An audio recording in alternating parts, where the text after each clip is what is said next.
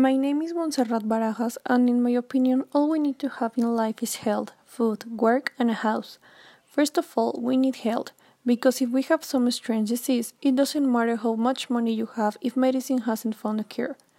It doesn't matter how famous you are or what beautiful clothes you wear. So you don't need to do a job to have money to buy food and a house, but you can stay in a simple house. You don't need to buy a big house or have so many electronic devices.